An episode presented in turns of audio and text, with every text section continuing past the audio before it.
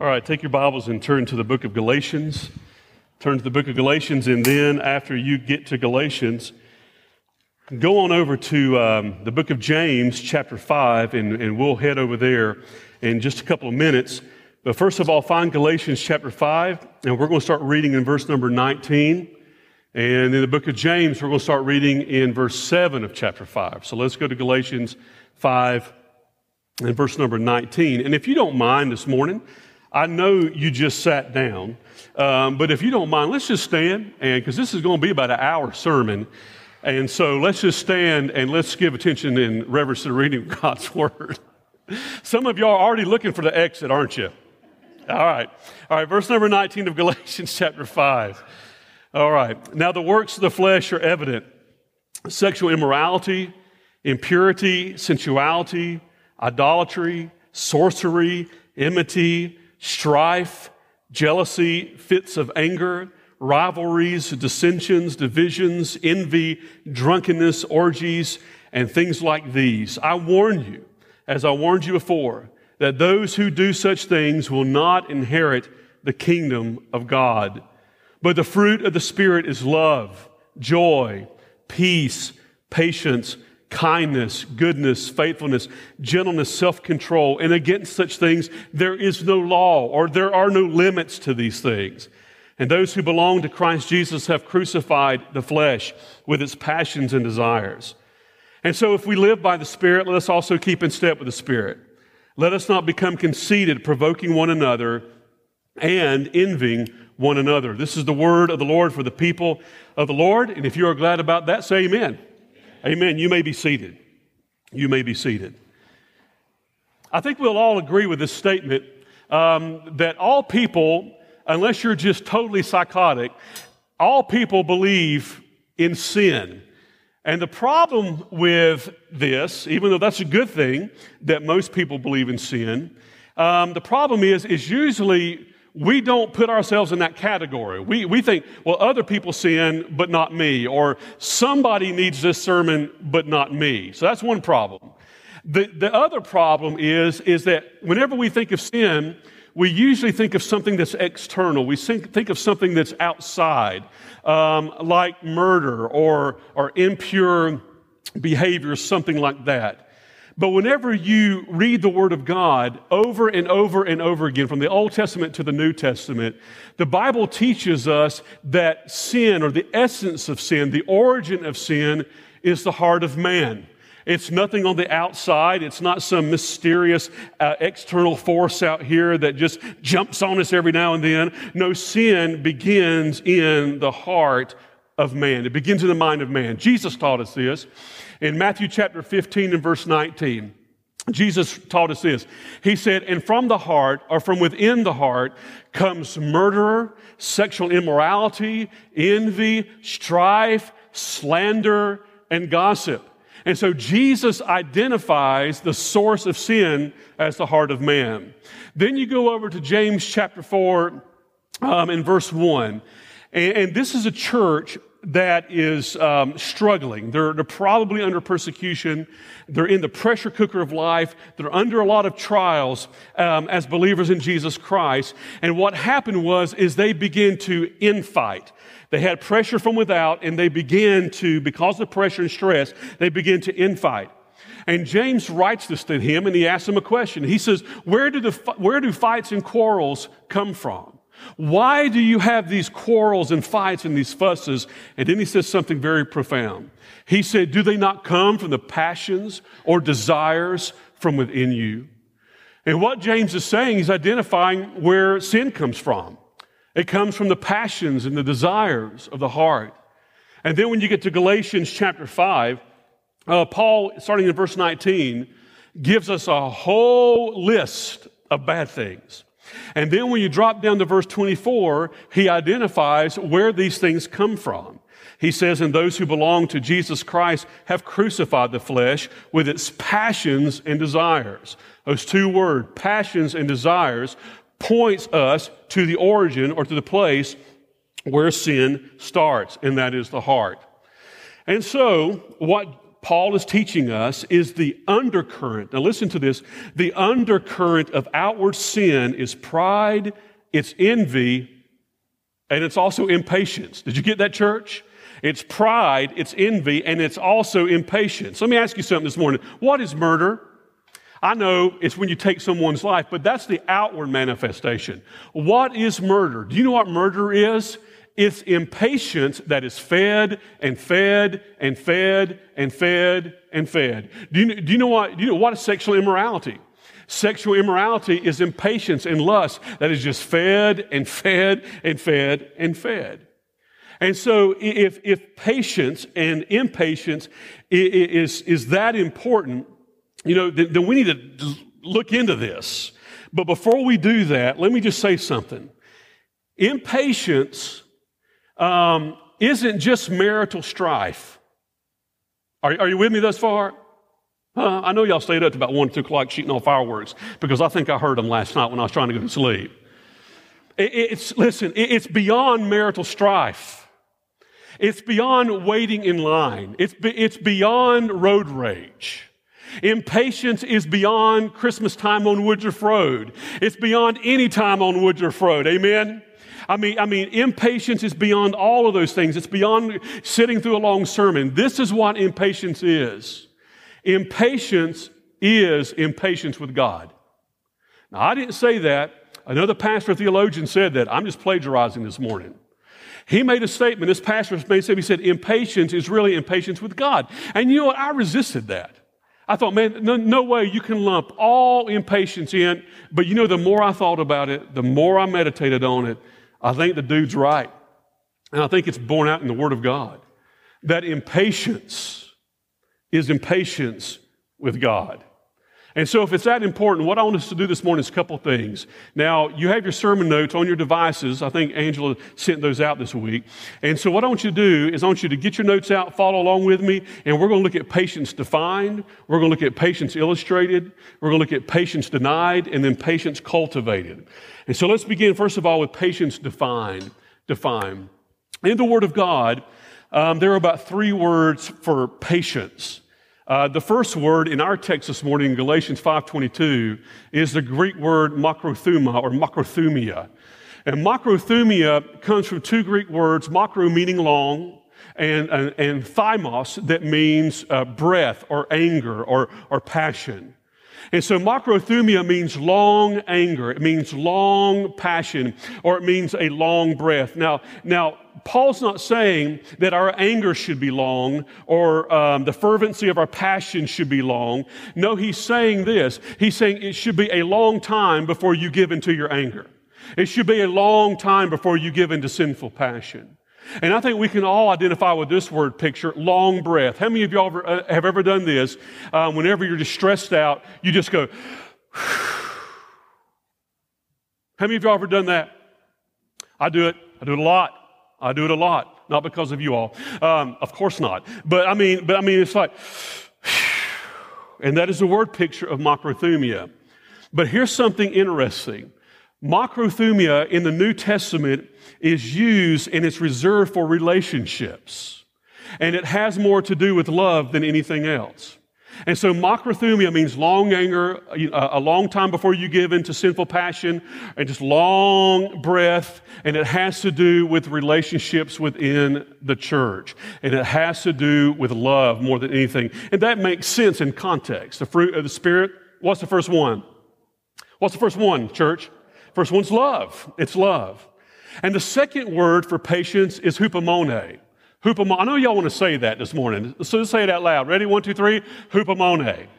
Hupomone, just to uh, cut to the chase, deals more with situations and circumstances that, that we fall into and the Lord allows us to get into in our life. And hupomone has more to do with hope because we know that the situations and circumstances that God puts us into, if we strive to persevere through them, seeking the mind and the hand of God, we know that will produce perseverance and that will produce hope and that will produce character and so forth and so on.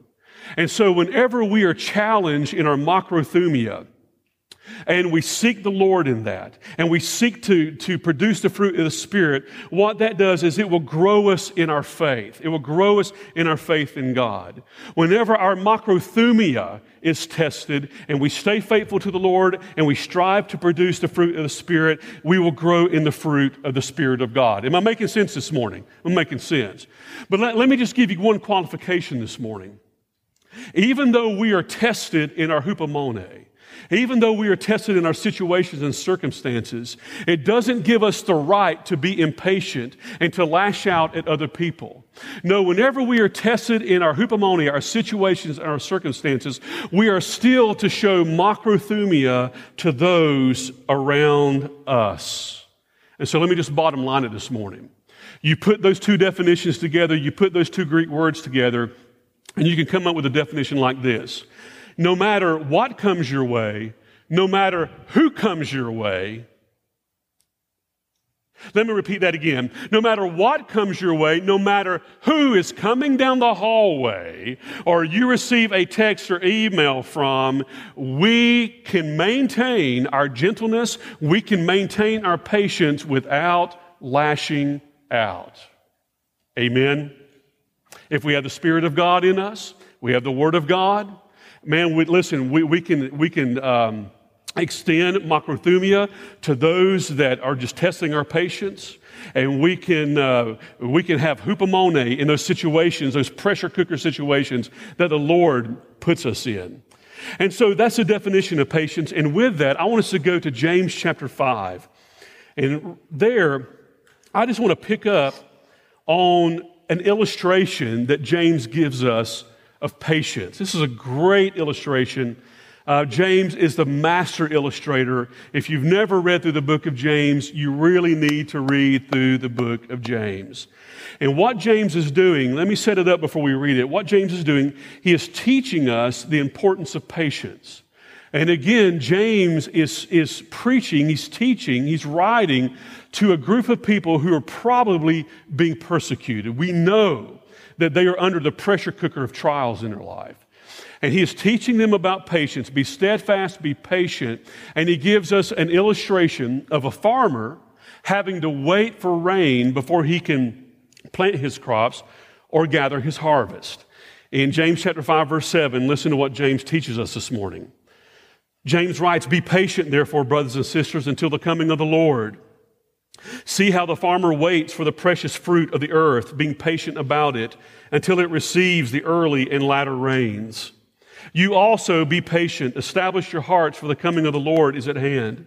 Do not grumble against one another, brothers and sisters, so that you may not be judged. Behold, the judge is standing at the door. As an example of suffering and patience, brothers and sisters, take the prophets who spoke in the name of the Lord. Behold, we consider those blessed who remain steadfast. You have heard of the steadfastness of Job, and you have seen the purpose of the Lord, how the Lord is compassionate and how he is merciful. Now, let me explain this illustration that he gives about the rains. In, in the Middle East, before the farmer could plant his crops and before it would yield a harvest, he had to wait until after the autumn rains. That's the first rain. He had to wait to plant his crops after the autumn rains so that the soil would be moisturized so the seed would germinate.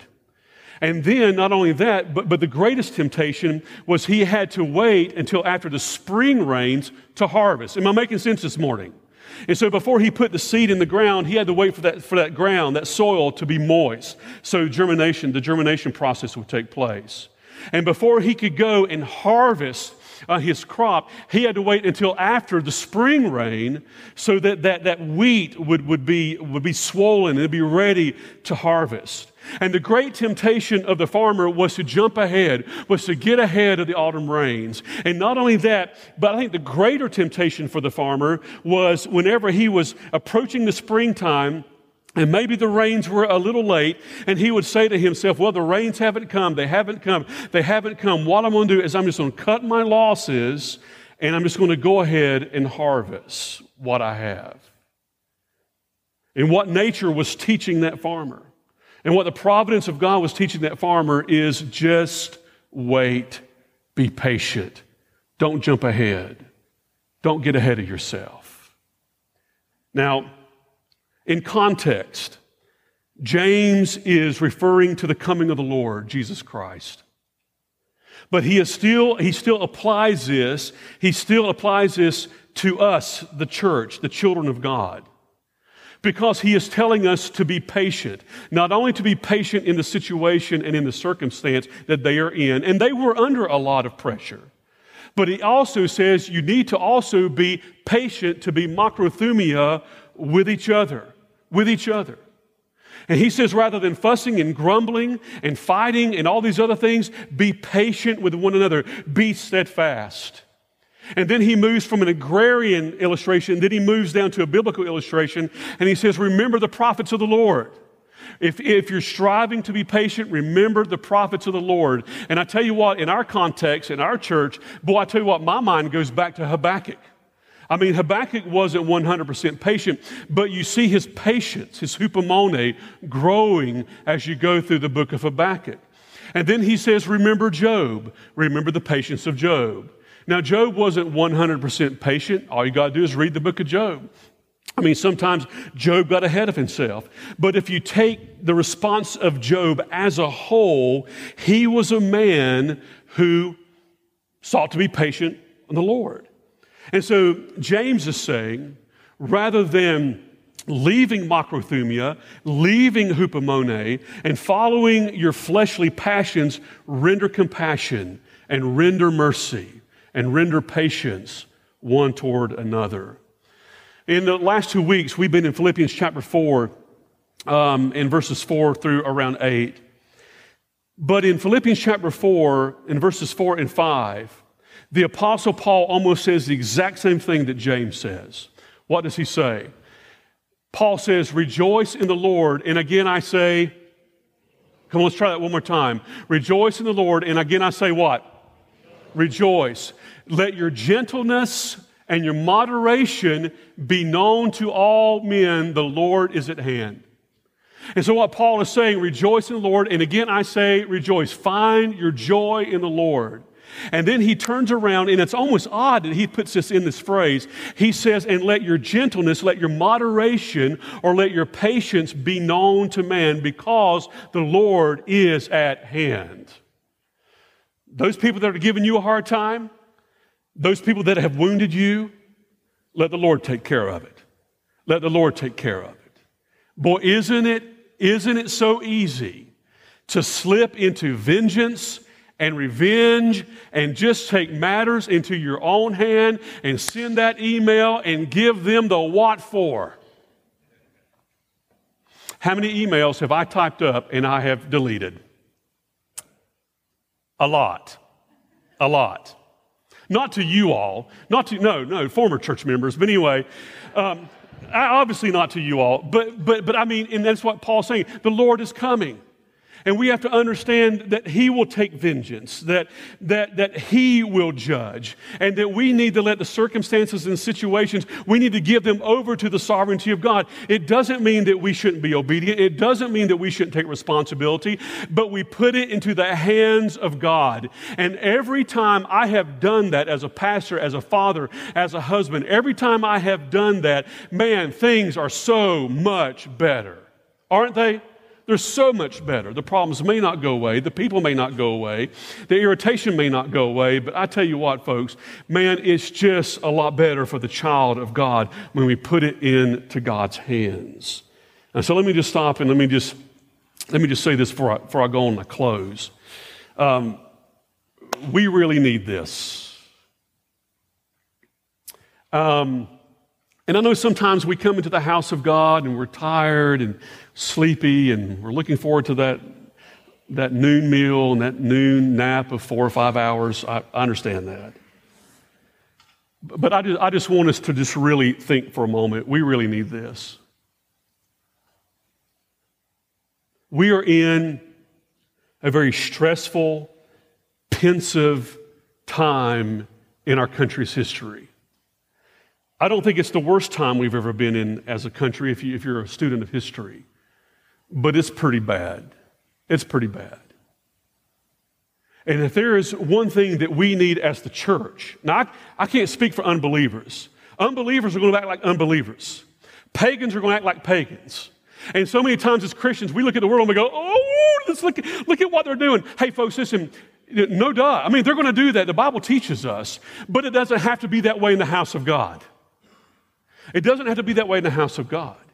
And in the house of God, we need to strive toward macrothumia. Amen? We need to strive toward loving each other and keeping our relationships healthy. We need to strive for hupomone. Now, I'm, I'm going to say this, and, and look, I, I'm, I'm guilty at just, at, just, at just popping off, just having a hair trigger. I'm guilty of that a lot. But, and, and, and I'm just going to say this, and, and I think it needs to be said, and I need to apply this to my own life. We need to be very, very careful what we put on Facebook. And I, have said that. I'm going to say it again. And look, I'm not on Facebook. I can't take it. I'm a sissy. I'm just not on it. I don't like for anybody to tell me what's on it. I am a sissy when it comes to Facebook. I can't take it. I don't have the intestinal fortitude. But I hear some things that people put on Facebook, and folks, it's just absolutely ungodly. And, and it's not the fruit of the Spirit. And what we need to do, man, when it comes, and, and, listen, I am not on Facebook, but I text and I email people. And so it's not just the social, you know, app platforms, it's also texting and email and just one on one conversation with people. We need to strive toward macrothumia. And yes, even in our own families, we need to cultivate the practice of macrothumia. If there is ever one sphere of life where it's so easy to be impatient and rationalize that impatience, it's our family. It's our family. Man, you know what I'll do sometimes? I'm just being real. I'm being honest. You know why? It's because you all do the same exact thing. Man, you're coming to church. I mean, you're beating brains out. You're whipping tails. I mean, you're, you're just, I mean, you're, get in the car, get out of the car. And so when you step inside the church, it's like, praise God, brother. Yeah, am I right, Clay? Am I right? Can I, can I just get a witness from you, brother? I mean, you know, Dana, can I get a witness from you? I mean, it's, it, it's that way. Why? It's because it's so easy. It's so easy to be impatient with our families and to justify and rationalize it whenever we should be striving toward macrothumia. And boy, I need that this morning. I do. We need hupomone and macrothumia when we're watching television. We need it especially in the church today. And, and, and, I know I'm hitting some pretty tender, tender issues, and they're tender issues to me as well. But you know what, folks? Today, churches are dividing over whether to wear a mask or not wear a mask. I mean, can, can we not be mature enough in Christ to say to somebody who wants to wear a mask, hey, you wear a mask, man, hey, no judgment. Can we not be mature enough as the children of God for somebody who doesn't wear a mask? Say, hey, listen, if, if, that, if that's the way you roll, then that's the way you roll. Boy, it got really quiet on that one. And what James is telling us this morning the rains will come. The rains will come. And we have to be patient. We have to be patient with others. We have to be patient with things that are in our lives. And the rain is going to come in at least three ways. And listen closely on this. Either the Lord's going to come and say, and say, Aaron, do you think the Lord is coming soon? I don't know, but I know He's coming. The Lord is coming. Maybe, maybe the rain will come when the Lord comes. And I do know this that, that if, you, if you're a student of the Word and if you pray and you're striving to produce the fruit of the Spirit, the rain will come by God strengthening you and making you steadfast. And He will make you patient. And then maybe the rain will come. Now, here's a good one. I don't like this one. I don't like this one at all, but here's a good one. And, and, I, and, and I had this down. I marked it out, and then I put it back because I didn't want to feel uncomfortable this morning. So here it is. The rain might come by God changing you rather than changing the other person. The rain might come by God changing you rather than changing your situation. Let's go back to Habakkuk. God said, This is going to happen, Habakkuk. It's going to happen. And so, what did Habakkuk do? In that last part of that, that great prophetic book, he just praises God. And he says, God, even if, even if I'm going to praise you. He changed Habakkuk's heart. And so the rain may not come the way you want it to, but it will come. But James is telling us don't get ahead of God. Don't get ahead of God. Don't get ahead of God. You know, back in the, um, the uh, late 90s, um, I went to, to church with Jill, uh, well as the early 90s, uh, before we were married, and she went to a, a, Christ community in Franklin, Tennessee. And Scotty Smith, Scotty Smith is a great teacher, and I remember him saying this, and I'll never forget it. It's one of those profound statements that just sticks with you. He said, You know what? We need to ask God for bread, but whenever we ask God for bread, you know what He might do? He might give us a bakery full of bread. Or you know what he might do? He might give us, you know, a field and a tractor and say, there's your bread. Or God may give you some, uh, the wheat seed and he may give you a garden hoe and he said, there's your bread. And so friends, the rain's going to come. It may not come the way you want it to, but we need to be patient. Two more points and I'm done. I'm going, to, I'm going to blow through this next point real quick. Patience denied. A lot of times we, we look at patience um, and we confuse it with indifference. That is the fake fruit of impatience. And let me just say this, I'm going to move on real quickly. Um, in, indifference is basically sophisticated apathy. And indifference uh, manifests itself in phrases like, well, I just really don't care. I just really don't care. Or like, whatever. Whatever. I know y'all never said that to your parents, right? Whatever. And so whenever we, whenever we have an attitude like that, whenever we have that mindset, that's indifference. And that's not patience. Well, whatever. No, that's fake fruit. That's fake fruit. Someone asked me uh, this past week, Aaron, how can I tell the difference between fake fruit and the real fruit of the Spirit? And, and, and, my, and my simple answer, it's a simple answer, I understand that, but my simple answer is this Is your attitude enhancing the other fruit of the Spirit? And, and, and, and when you answer that question, you will be able to discern whether you're producing fake fruit or the real fruit. Is my attitude, is my mindset, is my response toward other people, is it enhancing the other fruit of the Spirit? Is it producing love? Is it producing joy? Is it producing patience? Is it producing peace, long suffering, gentleness, you know, and self control? Is it producing those things? And then it's obvious that the rotted fruit is selfish anger. It's selfish anger. I'm not getting my way. I want my way. I'm going to get it now. I want it now. God, I am wiser than you. My timetable is better than your timetable. So, Lord, I am going to go ahead and do X, Y, Z, whatever. And, and I've said this before, and I've given it as an illustration before. And, and, and, and really what that is, is it's, it's, it's us being little Veruca Salts. Do you know who Veruca Salt was?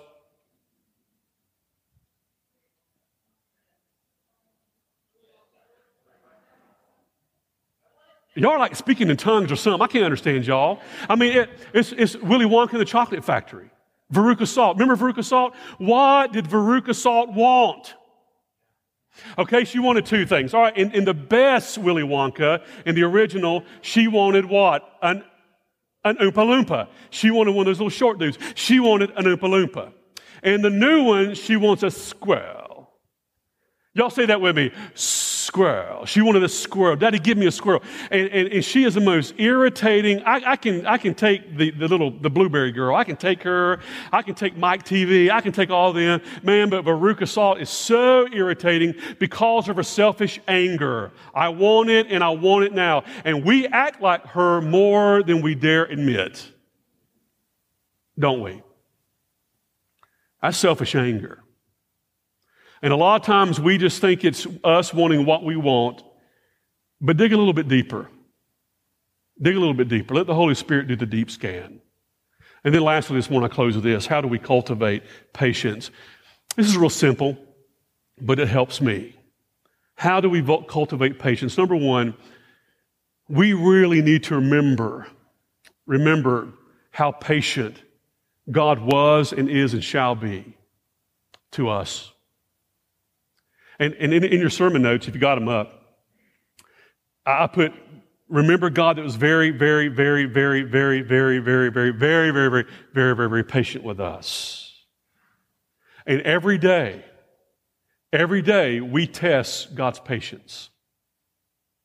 And I don't know about you, but man, for me, I think every hour, Pastor Clay, I test God's patience. Every day we test God's patience, but He is a patient God. He is a long suffering God.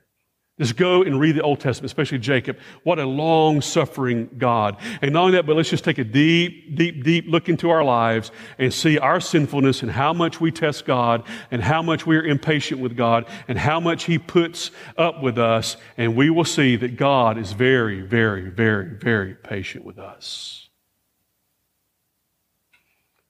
And so whenever you get into that checkout line, you're at the 10 item checkout line. You know what I'm talking about? and you've counted the other person's items, and they got 11, and you got eight.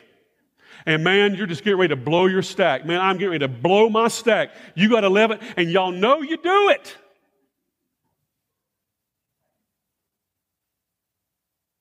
When you get in that line, when you get behind that car, when you get, I mean, when you're on the edge, you're a millimeter from road rage. Remember this that Jesus took the nails for you. And in whatever situation you're in, you don't have to take the nails. You don't have to take the sin. Whenever your children are acting like lower primates, just remember, you didn't have to take the crown of thorns. He took the crown of thorns for you. And whenever your spouse sins, and whenever your spouse, when whenever your spouse does not rise to your expectations, whenever they don't do what you want them to do, just remember this. Jesus took the wrath of God. You did not have to take the wrath of God. And when you remember these things, and you say, that is so simple, Aaron, I reject that. No, but when you remember these things, how God was patient with you, so much so that he sent his only begotten son to die on a cruel criminal's cross for us. He died of basically suffocation. It was a horrible death. I mean, whenever you think about that, whenever you are behind somebody and you're getting ready just to lay on that horn and then give them the international sign of displeasure, before you do that, just remember how patient God has been with you. And the last thing, remember the majesty of God. Remember the sovereignty, the providence of God. He is much wiser. He is much more loving. He is more smarter. He is you know, more intellectual than, than you are. Um, several years ago, well, many years ago, I, I met with a, a, seminary president. And um, and I traveled four hours to meet with the seminary president.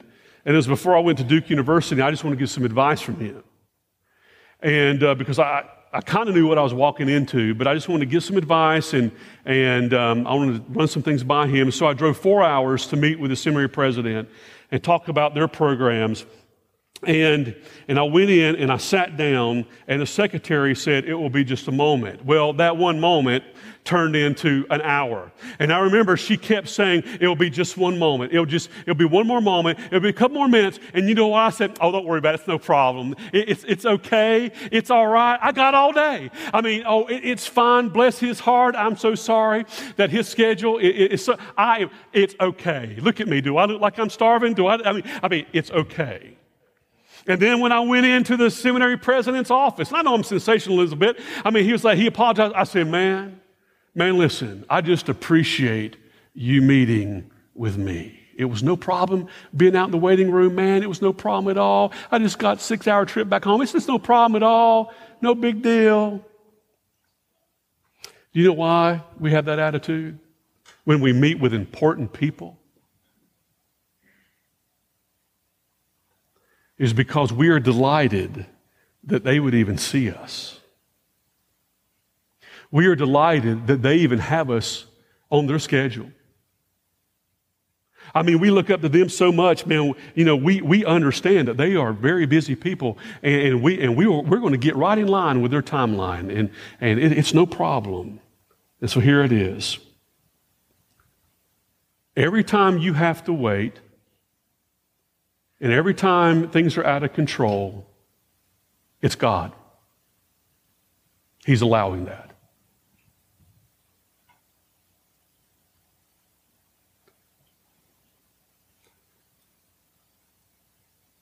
And so if I'll sit there and I'll wait for seminary president for a solid hour, isn't God important enough?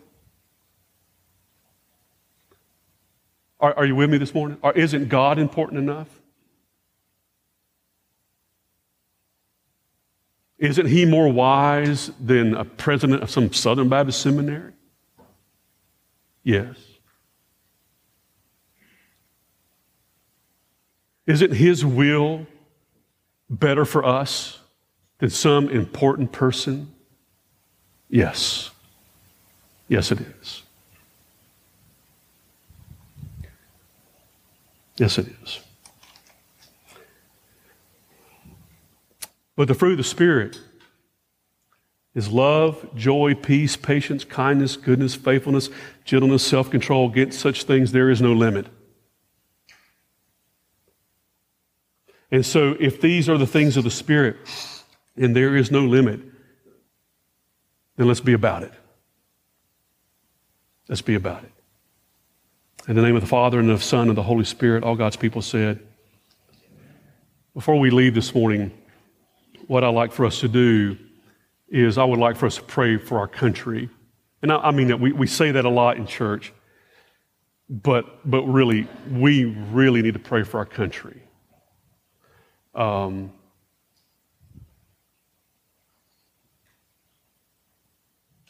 my prayer, my first prayer, is not about the virus or anything else that's going on. My first prayer is that, is that the church would come back to God.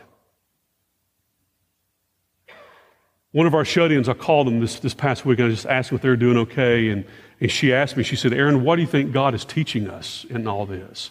And I said, Well, I said, really, what God's teaching us is He wants His girl to come back to Him. He wants His bride to come back to her first love. And so, before, you know, I agree with Tony Evans, before we can pray for the White House, we, we need to straighten up the church house. And so I pray that the Lord will send revival to our church. Uh, we got a great church, folks. Amen. We got a great church. And I love our church. We're at peace. We're at unity as far as I know. I'm the last one to hear things, but that's, that's you know, that's my takeaway. but but I pray for a deeper revival, a deeper spiritual maturity in Jesus Christ through the Word of God and the power of the Holy Spirit. I pray that God, through the church house and through God's people, will send revival to our nation. And then after that, I pray that the God will just, you know, eradicate this virus. But we need to understand that we're in this for a reason. And isn't it interesting? And I've said this before, and y'all ought to, no one knows what to do.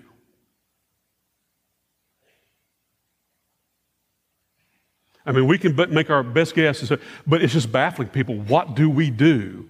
And, and, and, and, and my, my prayer is, Lord, eradicate it. But at the same time, we have to pray like Habakkuk, Lord, even if, even, even if, Lord, what are you trying to teach us? I know what the Lord's trying to teach me, hupomone. Develop that patience that produces hope and perseverance in all situations. And man, we, we all can agree that, that we, we need macrothumia one with another in our country. And I've said it before, we can bear our head all day long if we want to, but, you know, there, there is racial tension and um, it, it's, it's bad. And we need to pray. Folks, listen. Matthew 22, love the Lord your God with all your heart, soul, and mind. And whenever you love the Lord your God with all your heart, soul, and mind, you will love your neighbor as yourself. And that is the biblical prescription for any animosity in between people in the church, racial. It's to love your neighbor, it's to love them. And I didn't write it, Jesus wrote it. We need the gospel of Jesus Christ. We need to preach the gospel one to another. We need to get out in the word and preach the gospel one to another. And anytime we have a chance, I'm getting ready to leave on vacation um, after Chuck Bolt's funeral this afternoon. And, and man, I've got me a stack of tracts. You know, people say you shouldn't pass out tracts. I don't care. I pass them out anyway. Any way we can get the word of God out to people is good if we do it in love. And man, every chance I get, every chance I get, I'm going to try to speak the name of Jesus. Speak the name of Jesus. Don't just talk about it in theory. Don't just say we ought to do this, we ought to do that. Get out and practice it. Amen? Don't be only hearers of the word, but be doers of the word. Let it change you. Be doers of the word. And so I pray that for our church. I pray that for our nation. And, um, and oh, oh, by the way, did y'all know that we have a presidential election coming up in about four months? Hey, man, look, folks, I, I, I hope it's not this way, but it, it's, it's going to get rough. It's going to get rough. And boy, I, if the church ever needs macrothumia, Lord, give it to us now. Give it to us in bucketfuls. Let the river of macrothumia just, just saturate our church. So why don't we stand and let's pray, and then we will close with a song.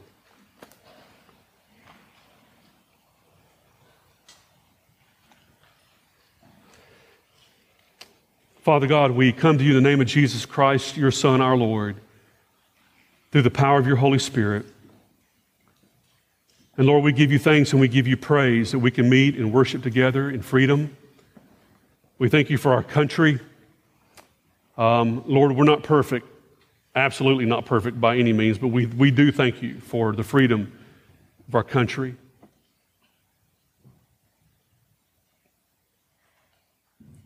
And Lord God, I pray that you'll bring our country to revival and Lord, you're going to do that through the heart of every individual Christian. And Lord, in doing that, Lord, you bring it to the church house.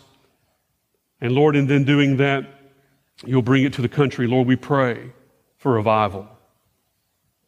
Lord, we pray that people will repent of their sin, that they will confess their sin, and they will be reconciled with you.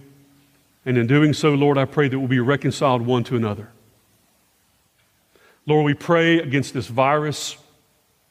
Lord God, I pray that you would just burn it out, eradicate it. But Lord, if that is not your will, if that is not your providence, Lord, I pray that we'll all embrace that mindset, even if, even if we're still going to follow you, Lord. We're still going to have faith in you. We're still going to strive to produce the fruit of the Spirit. And Lord God, I pray for racial reconciliation in our country. Lord, you have made us ministers of reconciliation, 2 Corinthians chapter 5. Because we are new creatures in you, because we are being made new through the indwelling of the Holy Spirit and the Word of God, Lord God, I pray that we will be active ministers of reconciliation. And so, Lord, I pray that you will have mercy on us as a nation. And Lord, you have blessed our nation. And Lord, I pray that we'll turn around. I pray we'll bless you. Lord, I pray that we will seek your face. And we ask this in the name of Jesus, and only in Jesus' name we pray these things. And all God's people said, Thank you for listening to this sermon from Edwards Road Baptist Church.